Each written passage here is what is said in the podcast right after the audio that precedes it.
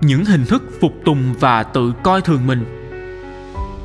51 một số quốc gia sung túc về kinh tế thường được biểu dương như những hình mẫu văn hóa cho các nước kém phát triển hơn.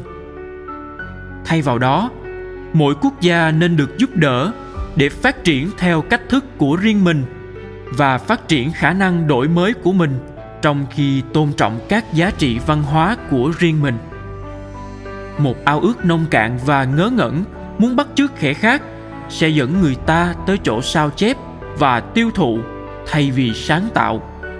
Và sẽ củng cố mặc cảm tự ti dân tộc.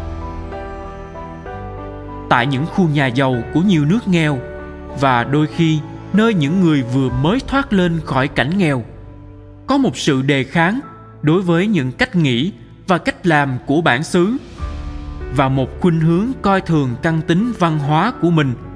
Như thể đó là nguyên nhân duy nhất của mọi sự yếu kém. 52 tiêu diệt lòng tự trọng là một cách dễ dàng để thống trị người khác.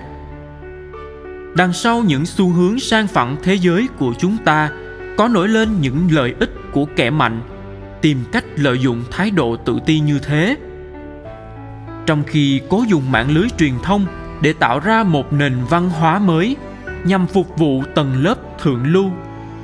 Điều này chống đỡ cho chủ nghĩa cơ hội của các nhà đầu tư và các nhà khai thác tài chính. Rốt cuộc, người nghèo luôn luôn là những người chịu thiệt. Thêm nữa, việc coi thường văn hóa của dân chúng đã dẫn tới sự bất lực của nhiều chính khách, lãnh đạo trong việc phát họa một kế hoạch phát triển hữu hiệu có thể được người ta tự do chấp nhận và ủng hộ lâu dài. 53 chúng ta quên rằng không có hình thức tha hóa nào tệ hơn là cảm giác bị mất gốc, chẳng thuộc về gì cả. Một xứ sở sẽ phồn vinh, người dân ở đó sẽ thành đạt và kiến tạo được tương lai chỉ trong mức độ nó có thể thúc đẩy một cảm thức thuộc về giữa các thành viên của mình tạo ra những mối gắn kết giữa các thế hệ và các cộng đồng khác nhau, và tránh tất cả những gì làm cho ta vô cảm với người khác và gây ra tha hóa nhiều hơn.